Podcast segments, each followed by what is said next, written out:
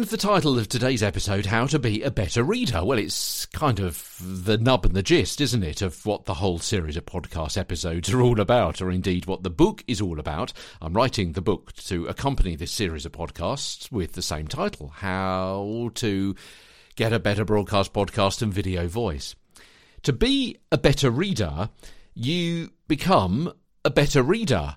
Read more content magazines, games cartridges, cereal packets, read out loud, read umpteen different styles, even ones that you've no immediate interest in, especially ones that you've got no immediate interest in. Read without proofreading first. Read for a long time to build up your vocal stamina. I'm not saying read without a break or without drinking water, but a short burst of a two minute read won't prepare you for audiobook production, for example.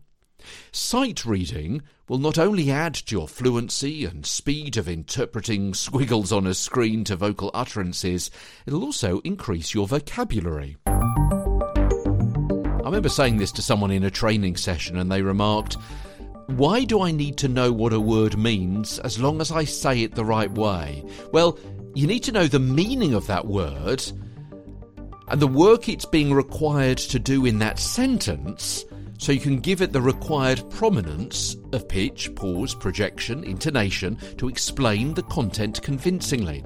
After all, it's rare that you would use a word in conversation if you didn't know what it meant. It simply wouldn't come to your mind, it wouldn't come to your lips. So if you're trying to sound authentic when reading a script, you need to know why someone else has chosen that word, that word specifically, rather than any other, so it comes out of your mouth with your understanding of it.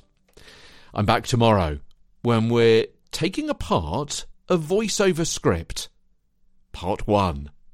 As Get a Better Broadcast podcast and video voice continues.